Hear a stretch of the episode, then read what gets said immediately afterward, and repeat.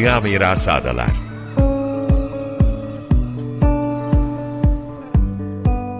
Hazırlayan ve sunanlar Derya Tolgay, Fahri Aral ve Gündüz Vasaf.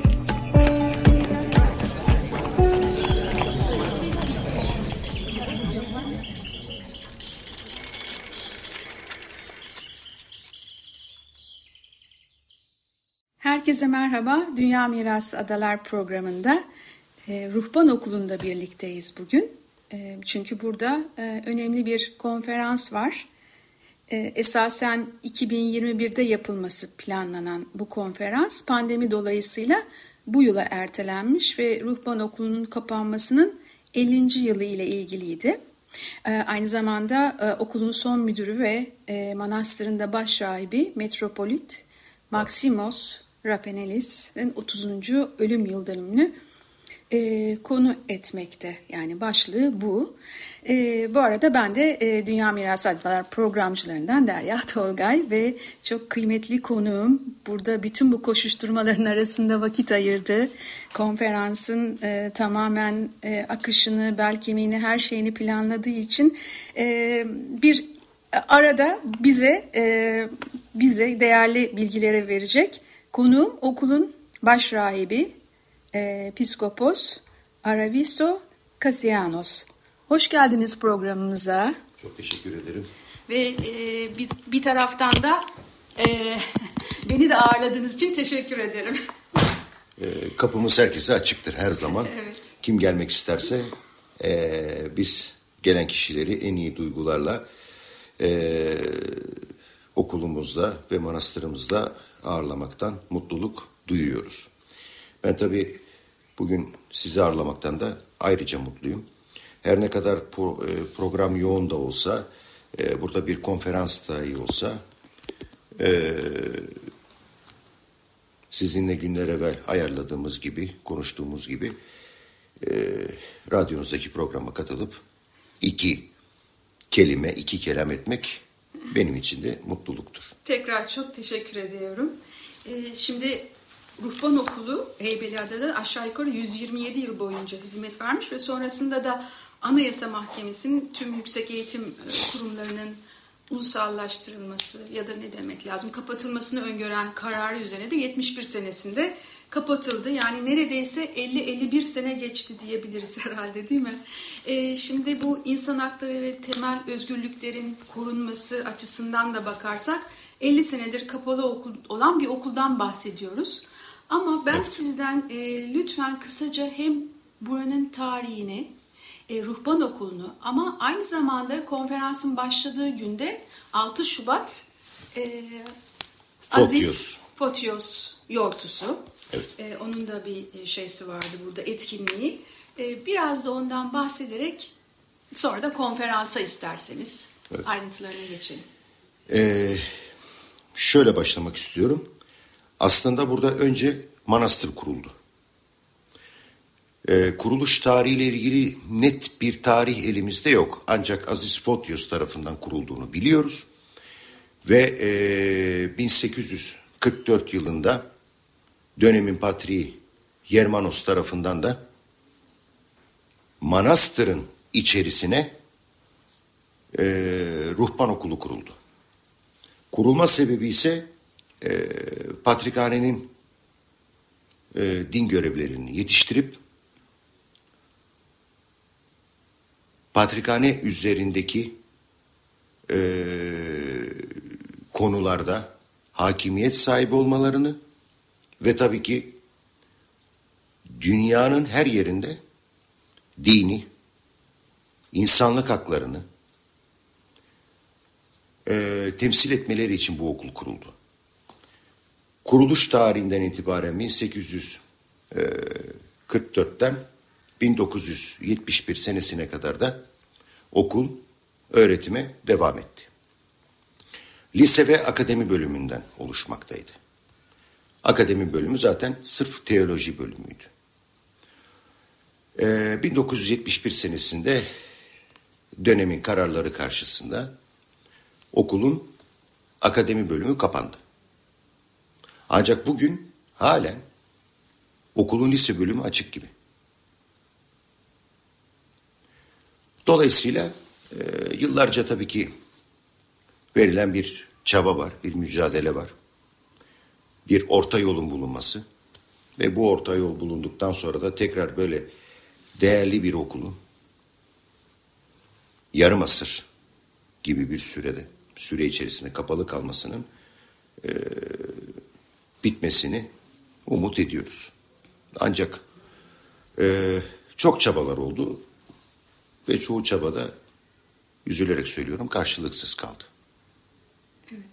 Son çaba e, zannediyorum 2019 senesinde e, Şubat ayındaydı gene bir girişimler oldu. E, Türkiye ve Yunanistan arasında ancak gene bir neticeye ulaşmadı. Evet. E, ben e, şunu hatırlatmak istiyorum. E, önemli bulduğum için Haziran 2012'de sanırım Halki bir toplantısı gerçekleşmişti ve küresel sorumluluk ve çevresel sürdürülebilirlik üzerine e, odaklanan bir toplantıydı. Daha sonra 2015'te de Halki 2 toplantıları e, yapıldı burada. Yine çevre, edebiyat ve sanat e, üzerine e, yoğunlaşmıştı. E, fakat o dönemde yani özellikle 2012 senede hatırladığım e, çok önemli e, dünyanın e, önemli aktivistleri, e, uzmanlar gelmişti buraya. Bunlardan benim hatırladığım e, Jane e, Goodall, Bill McKibben, James Hansen gibi çok çok önemliydi ve e, küresel sorumluluk ve çevresel sürdürülebilirlik temasındaydı. E, bir taraftan dediğiniz gibi okulu hem ayakta tutmaya çalışıyorsunuz. Ben ne zaman buradaki etkinliklere katılsam her zaman bütün sınıflar açılacakmış gibi pırıl pırıl duruyor.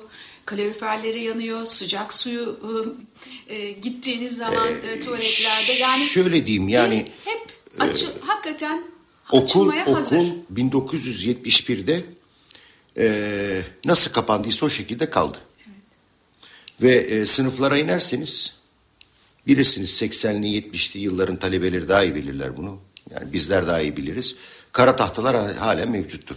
Eski sıralar vardır. Büyük sıralar, kapaklı sıralar. Onlar halen mevcuttur bu okulda.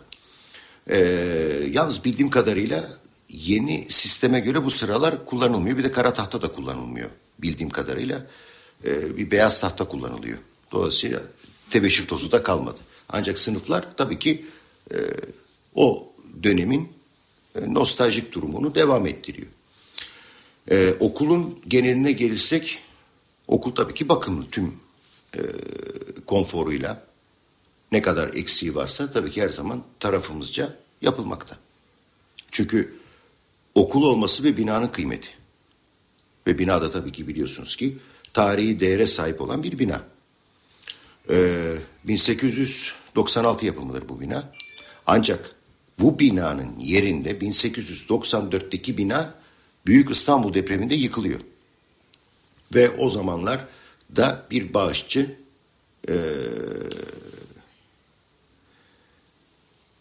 verdiği yaptığı o büyük bir bağış karşısında e, şu anki gördüğünüz mevcut bina 1896'da tekrar e, öğretime devam ediyor. İçinde tabii en önemlisi çok kıymetli bir kütüphane var. Evet. Ve bu kütüphane dünyadaki sayılı kütüphanelerden biri. Gerekse kitap sayısından, gerekse o kitapların e, tarihi değerlerinden, gerekse o kitapların e, konularından. Dolayısıyla hiçbir şey için korumasak sadece kütüphane için bu binayı korumamız gerekiyor.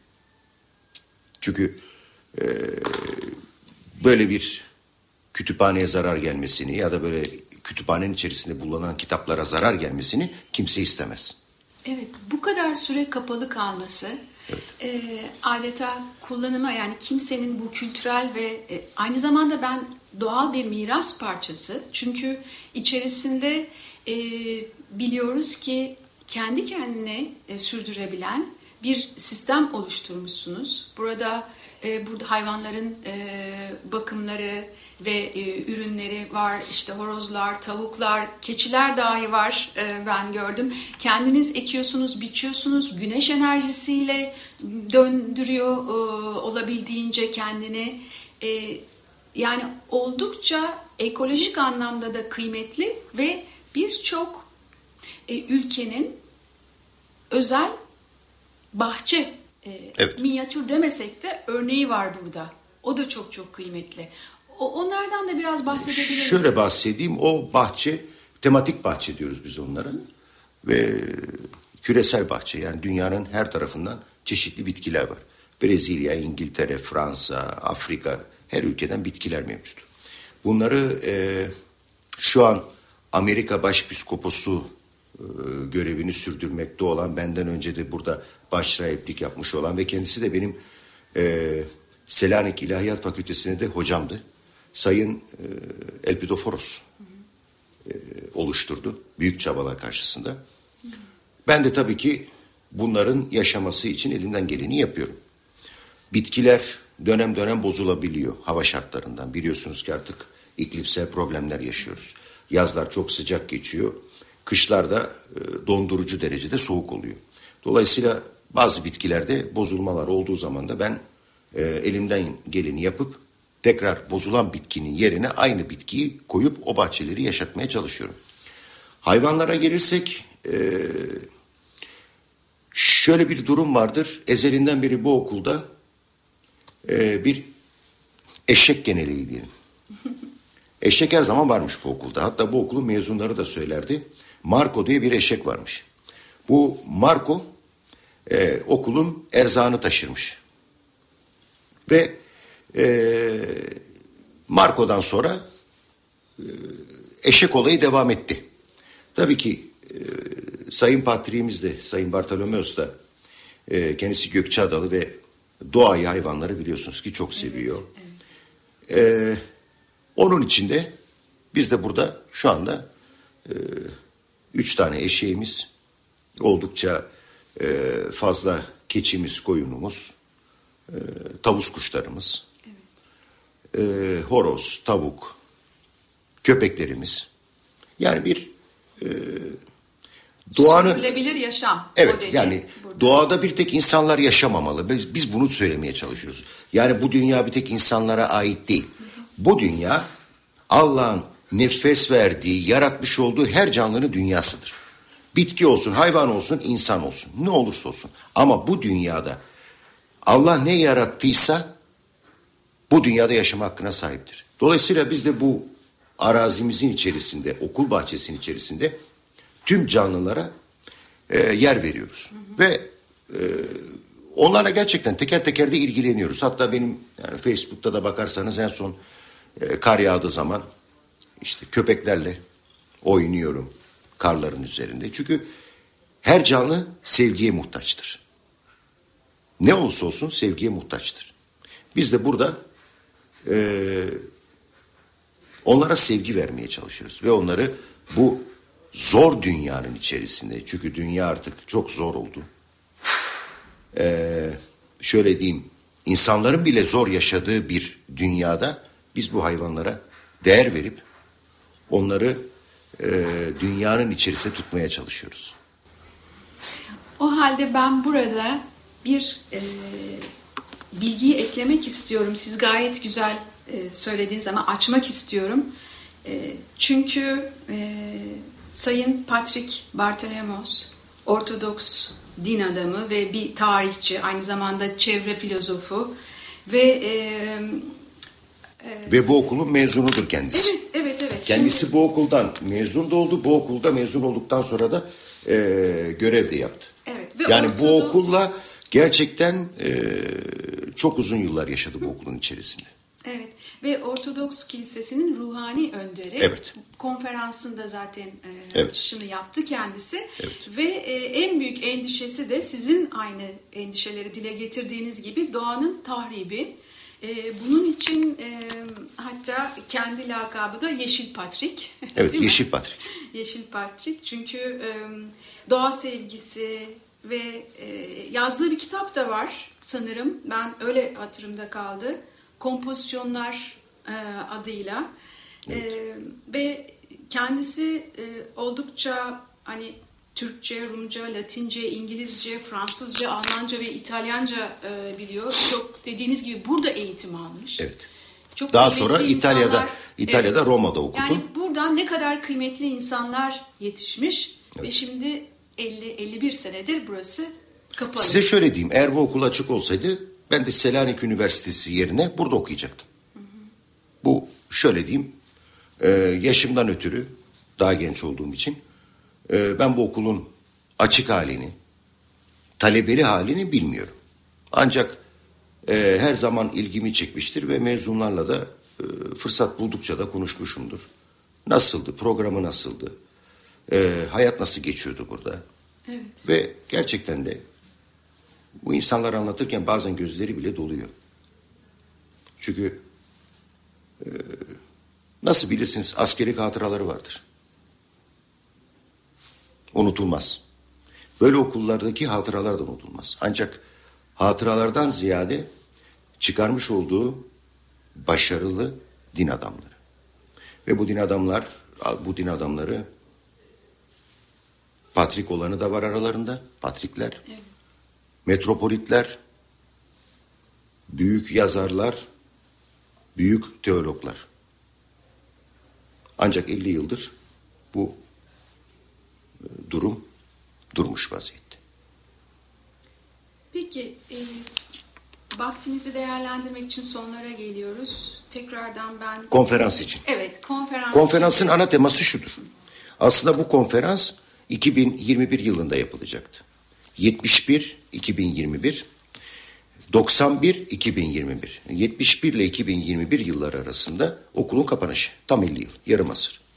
91 ile 2021 arası da okulun son müdürü ve son baş rahibinin ölümünden 30 yıl geçmesi. Ee, bu iki e, büyük olayı anlatmak için ve tabii ki e, herkes içindeki duyguları bir araya getirmek için gerekse okulun 50 yılını gerekse e, son baş rahibi ve müdürü e, rahmetli Maximos Repanelis'i anmak için çünkü e, talebelerinin çoğu hayatta şu anda onu yaşamış olanlar 71 çünkü 91 senesi diyelim. 91 o kadar da uzun bir dönem değil. 30 yıl, 31 yıla kadar e, tekabül eden bir dönem. E, onu yad edip onun anılarını, onun başarılarını, onun çabalarını bu okulun kapanmaması için ve onun yetiştirdiği talebeleri anmak için burada biz bu e, konferansı düzenledik ve konferans oldukça da e, başarılı geçti. Çok güzel konuşmacılar, çok başarılı profesörler bulundu konferansta. Bahseder misiniz e, konuklarınızdan? Çok kıymetli konuklarınız var. E, Selanik İlahiyat Fakültesinden tabii ki e, sayıca fazla olan profesörler ama ilk konuşmacımız tabii ki Sayın Patrick Bartolomeos'tu. İkinci konuşmacı e, okulun yönetim kurulu başkanı Terkos Metropoliti Sayın e, Apostol Danilidis ki kendisi burada e, Sayın Apostol burada da 16 yıl e, başrahiplik yaptı bu makamda. Şöyle diyeyim ben e, 96-97 senelerinde daha bu göreve başlamadan e, bizde belli bir deneme süreci vardır. E, kişi gerçekten din adamı olabilir mi olamaz mı diye bir deneme sürecinden geçiyoruz. Ben ilk deneme e, sürecimi burada Sayın Apostol'la geçirdim. O zaman o burada başrahipti. Ben de talebeydim yanında öyle diyeyim. Talep ederken yanlış anlaşılmasın. E, din açısından talebeydim. Ve burada kaldım.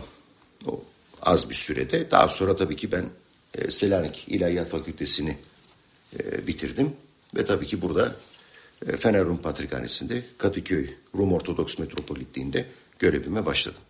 Son iki yıldır da e, Sayın Patrik tarafından atamam bu okulda. Bu okulda yapıldı. E, konferansın da ana temasında işte size bahsettiğim gibi e, zor geçen 50 yıl acaba bir çözüm olabilir mi? Bir ışık var mı?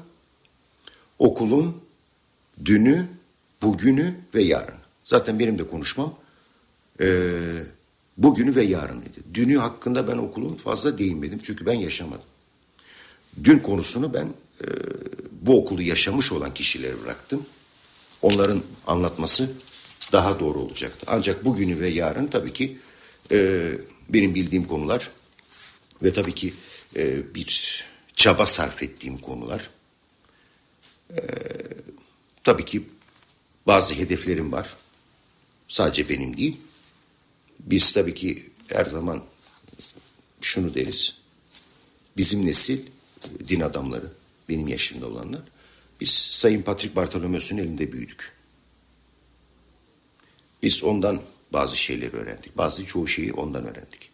Dolayısıyla onun patriklik makamına çıkarken 1991 senesinde yapmış olduğu konuşmada bir sürü hedefi vardı kendisinin. Bu hedeflerin içerisinde de tabii ki ruhban okulunun tekrar açılmasıydı. Ancak 30 yılı kapattı kendisi de. 60 yıl din adamı olarak 30 yılda patriklik makamında ki biliyorsunuz 30 yıl patriklik makamında görev yapmak da pek kolay sayılmaz. Zor bir makam. 30 yıl önce patriklik makamına çıkarken söylemiş olduğu çoğu şeyin belki iki katını yaptı hayatında. İki katını yaptı. Ancak konu ruhban okuluna gelince maalesef bir neticeye ulaşamadık. Ve tabii ki konferansta e, benim de tabii konuşmam da vardı. Kendisine şunu dedim. Siz dedim 30 yılda çok şey yaptınız. İnşallah dedim buranın da dedim açıldığı günü görürsünüz. Hep beraber görürüz. İnşallah. Evet. İnşallah.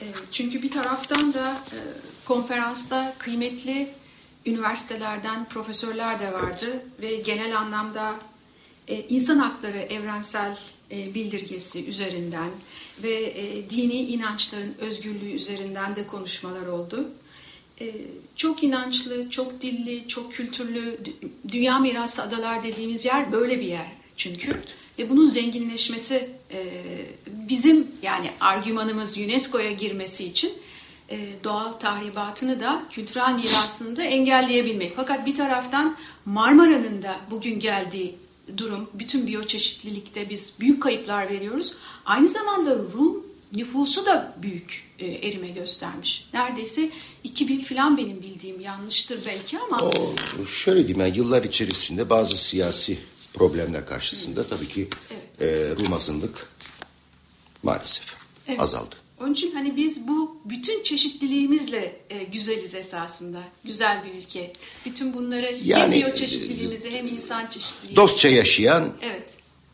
iki farklı kültür diyor. İki farklı e, dine ait ama ortak kültürleri olan insanlar vardı. Mozaik kültür. Hı. Beraber yaşıyorlardı bu insanlar. Yani birinin Yorgo olup öbürünün Ahmet olması pek önemli değildi. Sadece e, birbirlerine selam vermesi önemliydi. Hatta bu ben takip ediyorum adaya geldiğimden beri. E, Facebook'ta bir sayfa var. E, Heybeli Adası ile ilgili. Orada insanlar eski resimleri paylaşıyorlar. Evet. Eski e, futbol maçlarını, işte Çam Limanı'na gidip eğlendiklerini. Bakıyorsunuz alttaki resimlerde, etiketlemelerde ya da tabii ki artık etiketlemelerin bazılarını yapamıyorlar. Çünkü o bazı kişiler ölmüş, aramızdan ayrılmış. Ama görüyorsunuz ki insanlar hep beraber yaşıyorlardı. Evet. Ancak bazı dönemler bazı siyasi olaylar diyelim. Evet. Ee, bizi bu duruma getiriyor. sonuna gelirken şunu da belki hatırlatma e, gerekir. Siz güzel e, bir yere değindiniz. Yani nostalji gibi o resimler ama bir taraftan da e, gördüğümüz gibi ruhban okulu kapalı. Elen Ticaret Okulu kapalı, sanatoryum kapalı, Bahriye Mektebi kapalı. Yani Heybeli'deki kurumların neredeyse tümü kapatılmış durumda. Şimdi Elen Ticaret e, Mektebi zaten e, o 1940 ya da 41 senesinde kapatıldı. Evet. Ve orası tamamıyla bizden gitti. Onun bizimle bir bağlantısı yok o binanın. Sadece bildiğimiz içinde bahçesinde e, iki tane şapel var. Ancak şapellerin de durum hakkında bir bilgimiz yok. Eee Orası 1941'de benim bildiğim kadarıyla e, kapatıldı. Sadece o zamanlar Eybeli Ruhban Okulu kaldı. O da zaten 1971'de kapandı. Şimdi diğer mekteplere gelirsek pek bir e, ilgi alanıma giremez. Çünkü bilemiyorum e, askeri okullar neden kapandı, neden yer değiştirdi. E, çünkü bazı okulların yerine de yeni okullar açıldı. Mesela bildiğim kadarıyla Tuzla tarafında yeni okullar var. Yeni askeri e, liseler var. Çünkü ben Tuzla'da oturuyorum. Ancak ne amaçla kapandı? Acaba yenilenmek için mi kapandı? Bu konu hakkında bir bilgim Haklısınız. yok. Bu soruyu ben biraz kendi vatandaşlığım üzerinden sordum. Evet. Buraların hiçbirine giremiyoruz. Ben misal ben Diyarbakır'da askerlik Evet. yaptım. Ee, o Kolordu'da. olarak üzüyor yani. Bütün mekanlar bu e, Yani ben ben adalı değilim. Ben Burgaz adası. Ya adalıyım. Evet. Ben tabii Heybeli'ydim. Ben Burgaz'da büyüdüm. Ee, 12 yaşıma kadar Burgaz'da yaşadım. Ee, şunu diyebilirim. Beni şu anda adalar üzerinde üzen en büyük mesele yazın çıkan orman yangınlarıdır. Biliyorsunuz ki Heybeli son iki yıldır peş peşe Çam Limanı'nın üst tarafında e, iki tane orman yangını yaşadı. 2020'de ve 2021'de. Ve aynı yerde yaşadı aslında. Aynı bölgede, aynı noktada yaşadı. Dolayısıyla e, benim temenim şu, e, doğaya zarar vermeyelim. Ormanlara da zarar vermeyelim ve her şeyi koruyalım. Çok Ve barış içinde yaşayalım. Daha konuşacak çok şey var. Belki İnşallah. bir program sonrasında tabii ki. kütüphaneyi daha ayrıntılarıyla dinlemek Tabii isteriz. Çok tabii önemli bir miras çünkü orası da. Ee, tekrar size çok çok teşekkür ediyorum. Kolaylıklar diliyorum. İyi günler diliyorum. Bu e, sanırım biz pazartesi kayıt yapıyoruz ve bu akşam bitiyor e, Tamam. konferans. E, efendim e, konuğumuza tekrar çok teşekkür ediyorum. Ruhban Okulu Baş Rahibi Piskopos Araviaso Kasianos'tu. Evet. Sağ olun, var. Çok teşekkür ederim. Kendinize iyi bakın. İyi günler diliyorum. Sağ olun. Bizi dinlediğiniz için teşekkür ederiz sevgili dinleyiciler. Hoşçakalın. Adalar hepimizin.